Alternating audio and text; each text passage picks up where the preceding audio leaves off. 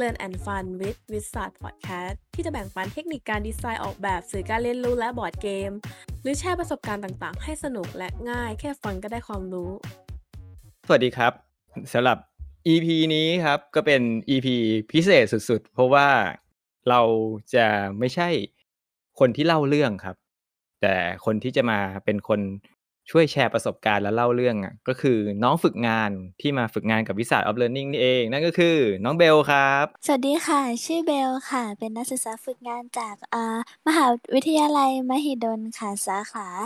เทคโนโลยีการศึกษาแพทยศาสตร์ค่ะ เดี๋ยวเบลอะจะมาแชร์ประสบการณ์ การทำบอร์ดเกมแล้วกัน ซึ่งเนี่ยในการฝึกงานกับทางวิสารอบเนี้ยก็จะมีเหมือนกับเป็นโปรเจกต์ที่เบลออกแบบเกมเนาะ เดี๋ยวเบลลองเล่าเกริ่นคร่าวๆหน่อยที่ว่าเกมที่เบลกำลังจะทำเนี่ยคือเกมอะไรยังไง โปรเจกต์จบของเบลนั้นทำเกี่ยวกับบอร์ดเกมการศึกษาค่ะ ซึ่งจะเกี่ยวกับเนื้อเนื้อหาเนี่ยมันจะเกี่ยวกับระบบภูมิคุ้มกันในร่างกายมนุษย์ค่ะ ก็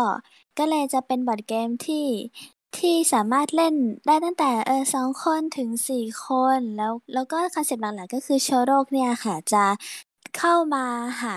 ตัวเรามากขึ้นเรื่อยๆเราก็จะต้องมีเม็ดเลือดขาวเนี่ยค่ะมาจัดการกับพวกเชื้อโรค ก็ถ้าใครไม่สามารถกำจัดเชื้อโรคออกไปได้ ก็จะแพ้ไปเกมมันก็จะประมาณนี้ค่ะ สิ่งที่เราอยากจะมาชวนคุยกันก็คือ แชร์ประสบการณ์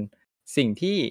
อาจจะเรียกว่าเป็นอุปสรรคหรือปัญหาที่เกิดขึ้นระหว่างการออกแบบบอร์ดเกมแหละจากประสบการณ์ไม่ใช่ของเราด้วย แต่เป็นของน้องเบลที่เพิ่งทำบอร์ดเกมครั้งแรก เพราะงั้น เรียกว่าเป็นเป็นแผลสดสิ่งที่เบลอยากจะเหมือนกับแบ่งปันให้กับคนคนอื่น ได้รู้ครับว่าประเด็นเหล่านี้ถ้าเราเรามีวิธีการจัดการหรือยังไง หรือว่าเราอาจจะเจอเรื่องนี้สิ่งที่ไม่คาดฝันมียังไงบ้าง เดี๋ยวเบล ลองเล่าให้เราฟังหน่อยแล้วกันว่าเป็นยังไงบ้าง จะมีประมาณ 3 ข้อหลักๆค่ะที่นึกขึ้นได้ค่ะ อย่างข้อแรกเลยเนี่ยตั้งแต่แรกเริ่มที่จะทำบอร์ดเกมเลยก็คือ คิดกลไกหรือว่า mechanic เกมไม่ออกค่ะซึ่งเป็นมันเป็นสิ่งแรกๆเลยที่เราจะต้องคิดว่าเกมเนี่ยจะต้องเล่นยังไงค่ะซึ่งตอนแรกเนี่ยก็คิดไว้หลายแบบมาก ๆ แต่พอเอามา run ในหัวดูแล้วมันก็ ไม่ work มันไม่สามารถเอาไปต่อได้นะคะ จนได้ไปเจอกับคลิปเล่นบอร์ดเกม แล้วพอเราเนี่ยดูไปเรื่อยๆ เราก็เลยได้ไอเดียในการออกแบบขึ้นมาค่ะ โดยประกอบไปถึงเออนึกถึงเกมที่เราเคยเล่นเมื่อก่อนด้วย ก็เลยเอาตรงนั้นนะคะมาเป็นไกด์ที่เราต้องการได้อะค่ะ ก็คือตอนนั้นอะ ถ้าถ้าไม่ได้ดูคลิปบอร์ดเกมนะคะ ก็น่าจะใช้เวลานานกว่านี้หรือว่า หรือว่าเกมที่ออกแบบมาอาจจะไม่ค่อยความความน่าสนุกหรือว่ามีประสิทธิภาพมากเท่าไหร่ค่ะ ก็คือคิดว่าตอนนั้นนะคะถ้าได้เล่นเกมบอร์ดเกม หรือว่าได้ดู เยอะกว่านี้นะคะ น่าจะเกิดไอเดียดีๆ เยอะแยะเลยค่ะ รู้สึกว่าเออการที่เราเราได้เล่นหรือว่าเราได้ดูเนี่ยค่ะ มันจะเป็นเหมือนคลังอาวุธของเราเลยว่าเออเนี่ย เราอะจะสามารถออกแบบบอร์ดเกมได้ได้หลากหลายมากขึ้นในตรงเนี้ยเราว่าเป็นวิธีการแก้ปัญหาที่ตรงจุดสุด ๆ เลยครับ อันนี้คือขอชื่นชมเบลมาก เพราะว่าเอาเวลาเราไม่รู้อะไรบางอย่างเนี่ยมีมีดอยู่หนึ่งอันเนี้ยเราจะเอามีดเนี้ยไปตัดกิ่งไม้ ตัดต้นไม้ทั้งหนึ่งต้นเนี่ยมันก็คงจะยากที่แบบเราก็ต้องหาเครื่องมือหาวิธีการหาวิธีการทำงานใหม่ ๆ เข้ามาก่อน เขาเลยบอกว่าเหมือนกับในการสมมุติว่าจะฟันดาบหนึ่งครั้งเนี่ย มันใช้เวลาในการเสียเวลาไปกับการรับมีดกับการรับดาบอะประมาณแบบแปดสิบเปอร์เซ็นต์อะไรเงี้ยเพราะงั้นเราต้องเตรียมตัวในการทำงานให้มันเรามีคลังความรู้มีคลังอาวุธมากขึ้นนะครับ แล้วเดี๋ยวนี้มันง่ายขึ้นเยอะแล้วเนาะห้าปีก่อนแล้วกัน มันก็ยังไม่ค่อยมีเหมือนกับคลิปสอนเล่นเกมเยอะเท่านี้ ตอนนี้ถ้าเราเปิดเข้าไปใน YouTube เนาะแบบ search คำว่าบอร์ดเกมปั๊บโอ้โห บอร์ดเกมแบบภาษาไทยนะบออรอเรือกรันดอเด็กเนี่ยแล้วก็เกมเนี่ย ปึ้งขึ้นมาเนี่ยโอ้โหจะเห็นแบบคลิปเยอะมากเลย ซึ่งเราก็สามารถมาดูตัวอย่างเกมต่างๆ ได้ แล้วก็มีวิธีการเล่นอื่นๆได้ อันนี้ถ้าอยากเสริมจากของเบลนิดนึงก็คือ จริงๆเราไม่จำเป็นต้องดูจากบอร์ดเกมอื่น เท่านั้นก็ได้นะ แต่การดูจากบอร์ดเกมอื่นมันมันดีครับ มันมันทำให้เราอัปเดตด้วยแล้วเห็นว่า เดี๋ยวนี้โลกของบอร์ดเกมมันไปถึงไหนกันแล้ว แต่ถ้าสมมติว่าบางทีเนี่ย เราเราไปหาวิธีการจากอย่างอื่นก็ได้ เช่น เกมโชว์ กิจกรรม การเล่นอื่น ๆ สิ่งรอบตัวอะไรเงี้ย บางทีมันก็เขาเรียกเป็นถ้าเรามันก็สปาร์กให้เราแบบเกิดไอเดียใหม่ ๆ ได้เหมือนกันนะครับ ส่วนไอ้เรื่องคลังอาวุธอันนี้ มีข้อเสียนิดนึงแล้วกันนะ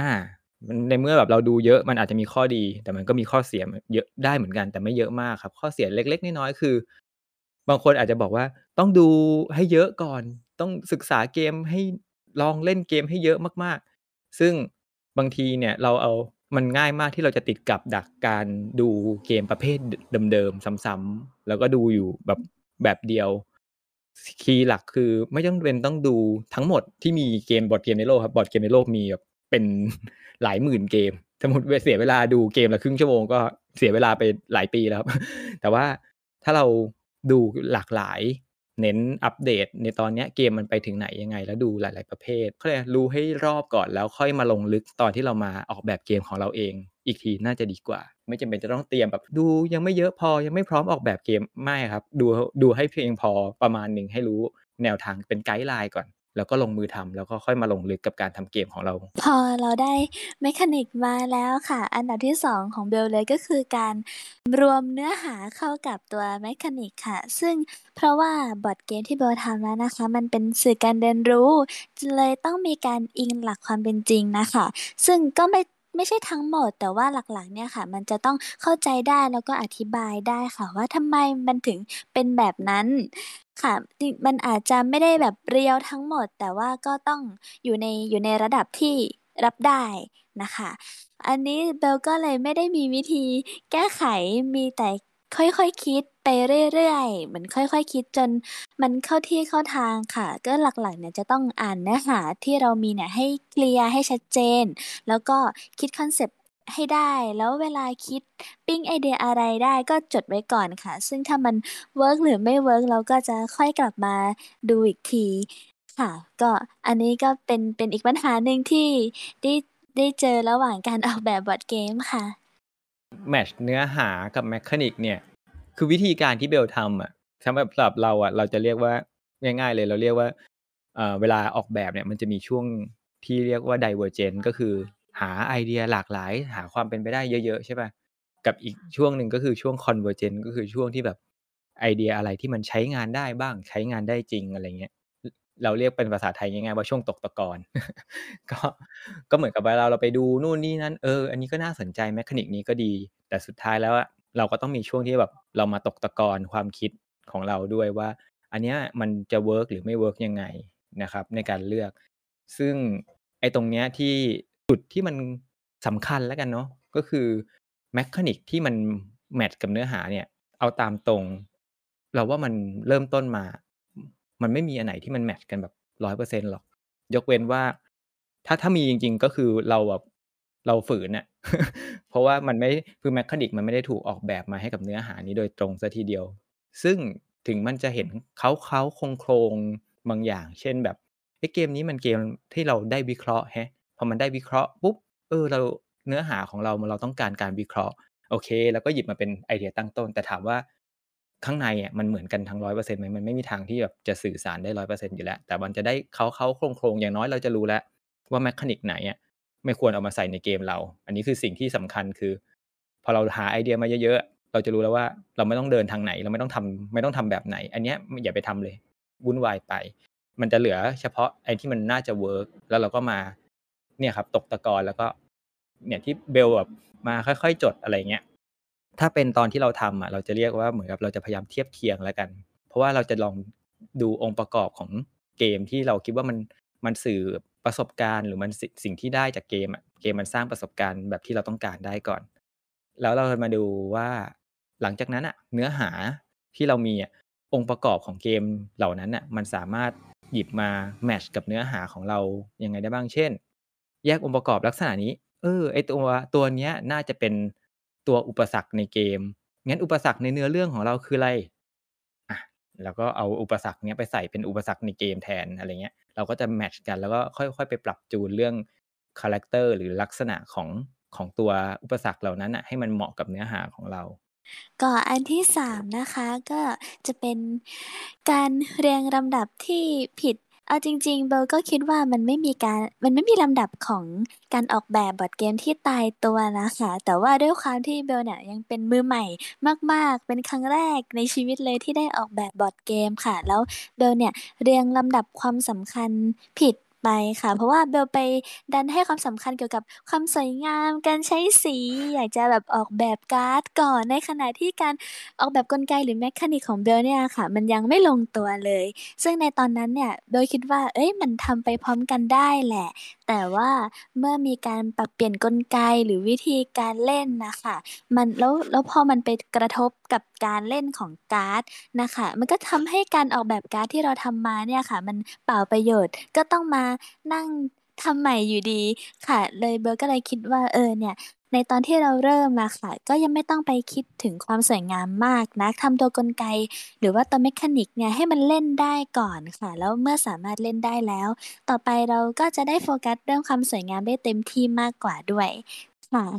บางเกมอะยังไม่แน่ใจว่ารู้จักเกมชื่อว่าเกมไซหรือเปล่านะเกมไซที่เป็นเกมแบบเกมไซแปลว่าเก็บเกี่ยวอะแต่ว่ามันเป็นเกมที่ เกี่ยวกับเรื่องของการยึดพื้นที่เอาขี่หุ่นยนต์ไปขนของเหมือนกับเกมอารมณ์เหมือนเกมลบกันเป็นหุ่นยนต์อะแต่จริงๆแล้วมันเป็นเกมทรัพยากรหนักๆเลย เริ่มต้นของเกมเนี่ยมันเริ่มมาจากภาพภาพหนึ่งที่เขาไปเจอในเป็นเป็นงานอาร์ตของคนคนหนึ่งอะครับเรื่องมันเป็นงานอาร์ตที่มันมีคนเกี่ยวข้าว แต่ว่าด้านแบ็กกราวข้างหลังอะมันเป็นรูปหุ่นยนต์แบบอยู่ในหมอกอยู่อะไรเงี้ยเขาก็รู้สึกว่าเฮ้ยน่าสนใจฮะที่จะทำเกมที่มันเป็นเรื่องเล่าเรื่องราวหรือธีมประมาณนี้ เนี่ยมันก็เป็นจุดเริ่มได้เหมือนกันนะ ถามว่างานงานภาพงานอะไรเงี้ยเป็นจุดเริ่มของการทำเกมก็ยังได้ ไม่ใช่แปลว่าต้องแบบจะทำเกมเพื่อสื่อสารเรื่องนี้หรือว่าอุ้ยวิธีเล่นแบบนี้สนุกดีคือจุดเริ่มต้น ไม่เขาเรียกไม่ได้ matter ไม่ได้สำคัญแบบต้องเริ่มจากไหนยังไง ซึ่งแบบที่เบลบอกก็ลำดับผิดถูกยังไงตอนแรกๆอะไม่ไม่ได้เราไม่ว่าไม่จำเป็นต้องซีเรียสกับมันมากครับ ค่ะ ก็ อ่า สุด สุดท้ายที่เบลอยากจะบอกนะคะ ก็คือไม่ต้องกังวลค่ะว่า เอ่อ อุปสรรคที่เราจะเจอเนี่ย มันจะเป็นอะไรค่ะ ค่อยๆคคิด ค่อย ๆทำค่ะ อย่างไรเราก็จะผ่านมันไปได้ค่ะ แบบว่าลองทำไปเจออุปสรรคก็ค่อย ๆ แก้ เพราะว่าจริง ๆ แล้วมันก็คือกระบวนการทำงานน่ะเรียนรู้และพัฒนาเกม ยิ่งเราหาวิธีการแก้เกมของเราก็ยิ่งดีขึ้นเรื่อยๆ แล้วเราก็จะได้มีบอร์ดเกมที่เราชื่นชอบสนุกกับมันได้อย่างดีๆนะครับสำหรับวันนี้ขอบคุณเบลมากเลยครับ ขอบคุณค่ะ